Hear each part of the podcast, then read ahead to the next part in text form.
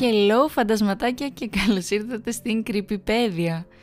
Έχουμε 2021, μια νέα χρονιά για την οποία όλοι μας έχουμε ελπίδα ότι θα είναι καλύτερη από την περσινή και ξεκινώντας με τη χρονιά δυναμικά είπαμε να ξεκινήσουμε κι εμείς με ένα νέο επεισόδιο. Αυτό το επεισόδιο έχει να κάνει με αστικούς θρύλους και Πού καλύτερο μέρος να ψάξεις για αστικούς θρύλους από την Ιαπωνία; Οπότε ξέρετε πολύ καλά ότι αυτή, αυτή η podcastική εκπομπή έχει να κάνει με αστικούς θρύλους από την Ιαπωνία. Και χωρίς να καθυστερούμε άλλο, ας ξεκινήσουμε. Όμως, ας φτιάξουμε λίγο την ατμόσφαιρα. Τι λέτε; Πρώτος αστικός θρύλος λέγεται τενόμε. Τα τενόμε είναι πλάσματα τα οποία είναι στην ουσία πνεύματα ανθρώπων οι οποίοι υπήρξαν τυφλοί και διψάνε για αίμα. Αρχικά τα τενόμε φαίνονται ως ηλικιωμένοι άνθρωποι οι οποίοι είναι τυφλοί. Αργότερα όμως παρατηρείς ότι δεν υπάρχουν μάτια στο πρόσωπο αλλά θα δεις δύο πλήρως λειτουργικά μάτια πάνω στις παλάμες τους.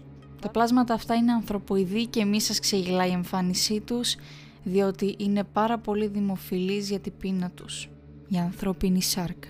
Η κύρια ιστορία από την οποία ξεκίνησε είναι το ότι υπήρχε ένας ηλικιωμένος τυφλός κύριος ο οποίος καθώς γυρνούσε στο σπίτι του πέρασε και από ένα χωράφι και καθώς περνούσε από αυτό το χωράφι ξαφνικά εμφανίστηκε ένα γκρουπ κλεφτών οι οποίοι τον χτύπησαν ανελέητα, τον άφησαν με γρατσουνιές, πληγές, μελανιές και τον άφησαν εκεί πέρα να πεθάνει. Και καθώς ο άνδρας είχε ξαπλώσει, ξέρεις, ήρεμα και υποτάχτηκε στον θάνατό του, έκανε μία ευχή αυτή η ευχή ήταν «Μακάρι να μπορούσα να, να δω έστω και για λίγο τα πρόσωπά τους. Μακάρι τα μάτια μου να δούλευαν». Και έτσι με αυτή την ευχή πέθανε. Και έτσι όπως ακριβώς το ευχήθηκε, έτσι και αναγεννήθηκε. Μόνο που τα μάτια δεν ήταν εκεί που πιστεύαμε πάντα ότι ήτανε, αλλά ήταν στις παλάμες των χεριών του. Και έτσι με ένα ζευγάρι νέα λειτουργικά μάτια και γεμάτο θυμό ξεκίνησε να χτενίζει όλους τους δρόμους ψάχνοντας αυτούς που του επιτέθηκαν. Όμως υπάρχει ένα θέμα. Επειδή ήταν τυφλός, ποτέ δεν είδε τα πρόσωπά τους. Και έτσι ο θυμός του τον έκανε να επιτίθεται στον οποιονδήποτε περνούσε στον διάβα του, με την πεποίθηση ότι κάποτε θα τους έβρισκε. Λέγεται πως τα τενόμε κυνηγάνε σε χωράφια και σε νεκροταφεία κατά τη διάρκεια της νύχτας ψάχνοντας ανθρώπους να καταβροχθήσουν. Πολλές φορές χρησιμοποιούν το γεγονός ότι είναι τυφλοί προς όφελός τους, κάνοντας ανθρώπους οι οποίοι είναι πολύ συμπονετικοί να τους βοηθήσουν και τότε είναι που καταλαβαίνουν ότι δεν είναι άνθρωποι, αλλά τότε είναι πολύ αργά, διότι δεν μπορείς να ξεφύγεις από αυτούς μόλις έρθεις πολύ κοντά. Διότι μπορούν να τρέξουν πολύ γρήγορα και έχουν μια εξαιρετική αίσθηση μυρωδιάς. Αν και, παρόλο που έχουν δύο λειτουργικά μάτια, δεν μπορούν να δουν πάρα πολύ καλά. Και για να δουν έτσι όπως θα έπρεπε να βλέπουν, για να μπορέσει να δεις στο μάξιμο της ικανότητάς του, τα χέρια του πρέπει να είναι ακριβώς μπροστά από το πρόσωπό του και η παλάμη να κοιτάει προς τα μπροστά.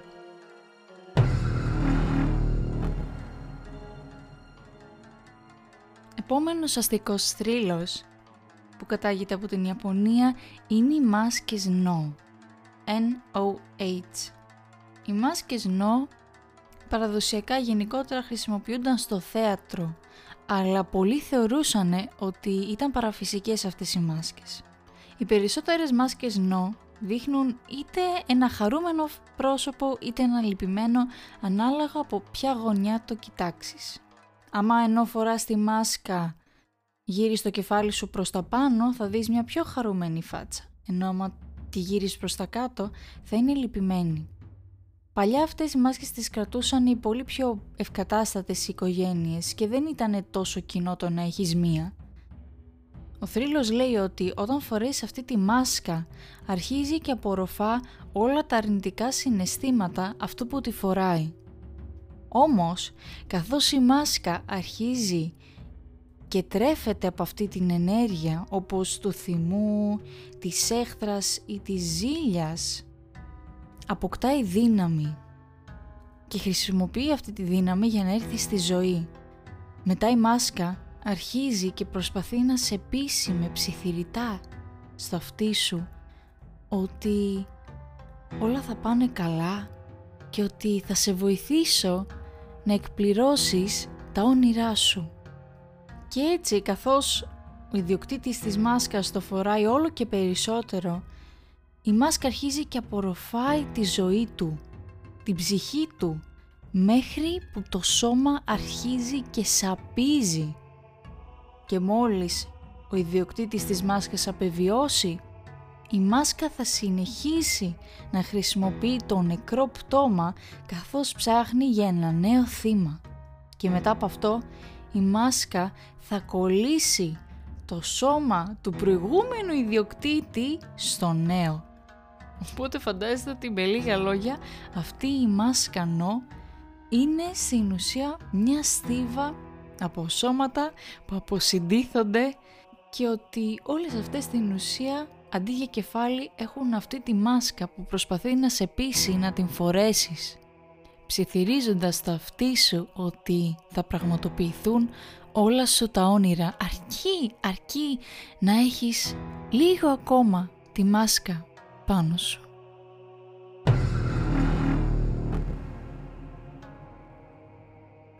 Ο επόμενος αστικός θρύλος έχει να κάνει με μια κούκλα. Η κούκλα αυτή λέγεται ο Κίκου.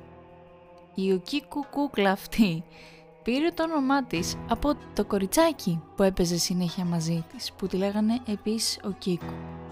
Αυτός ο θρύλος είναι πιο πιστευτός κιόλας, διότι υπάρχουν αποδείξεις για αυτό που θα σας πω. Λέγεται ότι σε αυτή τη κούκλα κατοικεί το πνεύμα ενός παιδιού, της κοπέλας που λέγεται ο Κίκου, που έπαιζε μαζί της πολύ καιρό πριν. Αυτή η κούκλα έχει ύψος 40 εκατοστά, φοράει μια παραδοσιακή φορεσιά κιμονό, κατάμαυρα μάτια και το παράξενο και το πιο παραφυσικό είναι ότι τα μαλλιά της μακραίνουνε. Η κούκλα ο Κίκου κατοικεί τώρα, βρίσκεται στο ναό του Μανέντζι από το 1938. Σύμφωνα με τον ναό, η κούκλα τότε είχε κοντά μαλλιά, σε φάση λίγο πιο κάτω από τον νόμο, αλλά καθώς περνούσαν τα χρόνια, τα μαλλιά της μάκρυναν περίπου 20 εκατοστά και έφτασαν τα γόνατα της κούκλας. Αλλά όσο και να κουρεύουν τα μαλλιά της, συνεχίζουν να μακραίνουν. Λέγεται ότι αυτή η κούκλα την αγόρασε ο 17χρονος Έικιτσι το 1918 ως ένα σουβερνίρ και δώρο για τη δίχρονη αδελφή του, την Οκίκου. Η μικρή κοπέλα λάτρεψε τη κούκλα και έπαιζε μαζί της κάθε μέρα, αλλά δυστυχώς τον επόμενο χρόνο πέθανε από ένα κρυολόγημα. Και έτσι η οικογένεια τοποθέτησε την κούκλα στο εικονοστάσιο του σπιτιού τους και προσέφοντας αυτό κάθε μέρα εις μνήμην της Οκίκου. Και λίγο καιρό αργότερα πρόσεξαν ότι τα μαλλιά της άρχισαν να μακραίνουνε και έτσι πίστεψαν ότι ήταν ένα σημάδι από την κόρη τους, από το πνεύμα της κόρης τους η οποία κατοικούσε τώρα πια μέσα στη κούκλα. Το 1938 η οικογένειά της μετακόμισε στο Σακ Χάλιν και έτσι το έδωσαν τη κούκλα να την προσέχει ο ναός του Μανέντζι, όπου και εκεί παρέμεινε μέχρι και σήμερα. Κανένας δεν κατάφερε ποτέ να εξηγήσει σε πλήρη βαθμό γιατί τα μαλλιά της κούκλας συνεχίζουν να μακραίνουν. Ωστόσο όμως Μία επιστημονική εξέταση της κούκλας έδειξε ότι τα μαλλιά της ήταν όντως τα μαλλιά ενός μικρού παιδιού.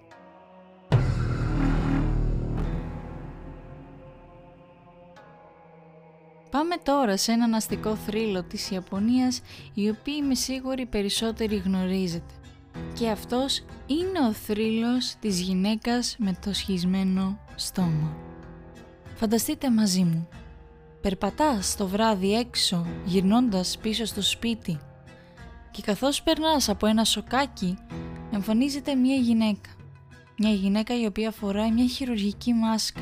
Έρχεται κοντά σου και σε ρωτάει ντροπαλά «Είμαι όμορφη». Αρχικά επειδή είσαι τόσο ξαφνιασμένος με το ζόρι απαντάς αλλά μετά από λίγα δευτερόλεπτα γνέφεις καταφατικά. Σε κοιτάει για μερικά δευτερόλεπτα που εσύ νιώθεις λες και είναι μια αιωνιότητα πριν βγάλει τη μάσκα της αποκαλύπτοντας ένα απίστευτα απέσιο μυστικό. Υπάρχει ένα τεράστια κομμένο χαμόγελο φτάνοντας από το ένα αυτή στο άλλο. Ανοίγει τα χείλη της και έτσι βλέπεις όλο το σαγόνι να ανοίγει προς τα κάτω καθώς μιλάει.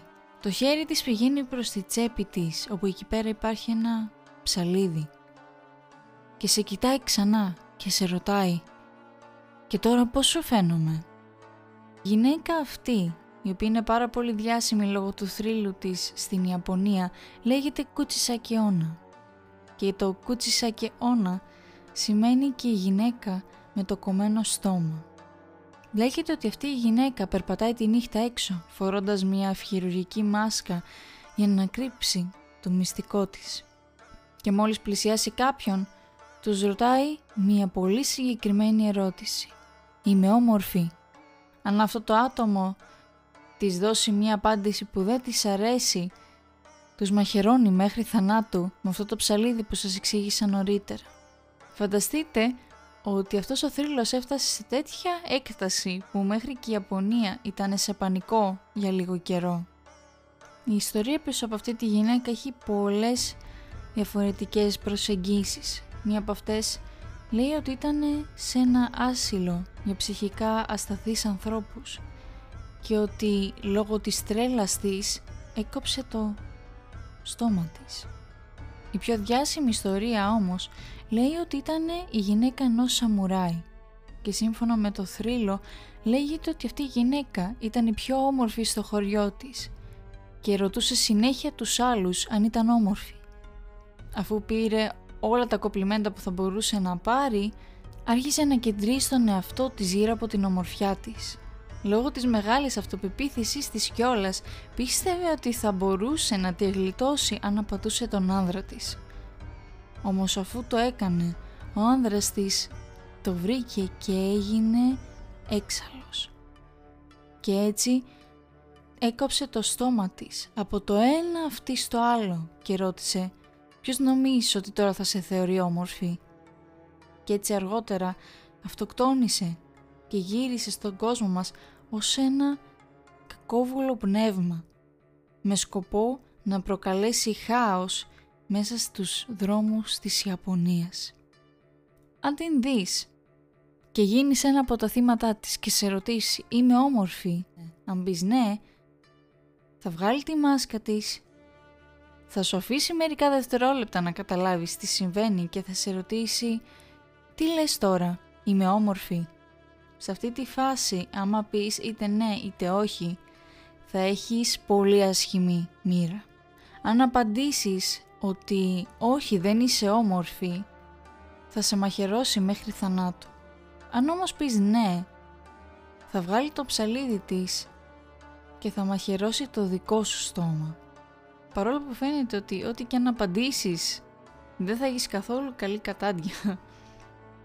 Υπάρχουν εφήμες ότι άμα πεις ότι είσαι μέτρια ή έτσι και έτσι ή άμα τη ρωτήσεις κάτι τύπου εσύ πιστεύεις ότι είμαι όμορφος ή όμορφη; θα μπερδευτεί διότι είναι κάτι το οποίο δεν περίμενε και καθώς θα κάθεται εκεί πέρα σκεπτόμενη το τι γίνεται και τι να απαντήσω, έχεις χρόνο να ξεφύγεις από αυτήν.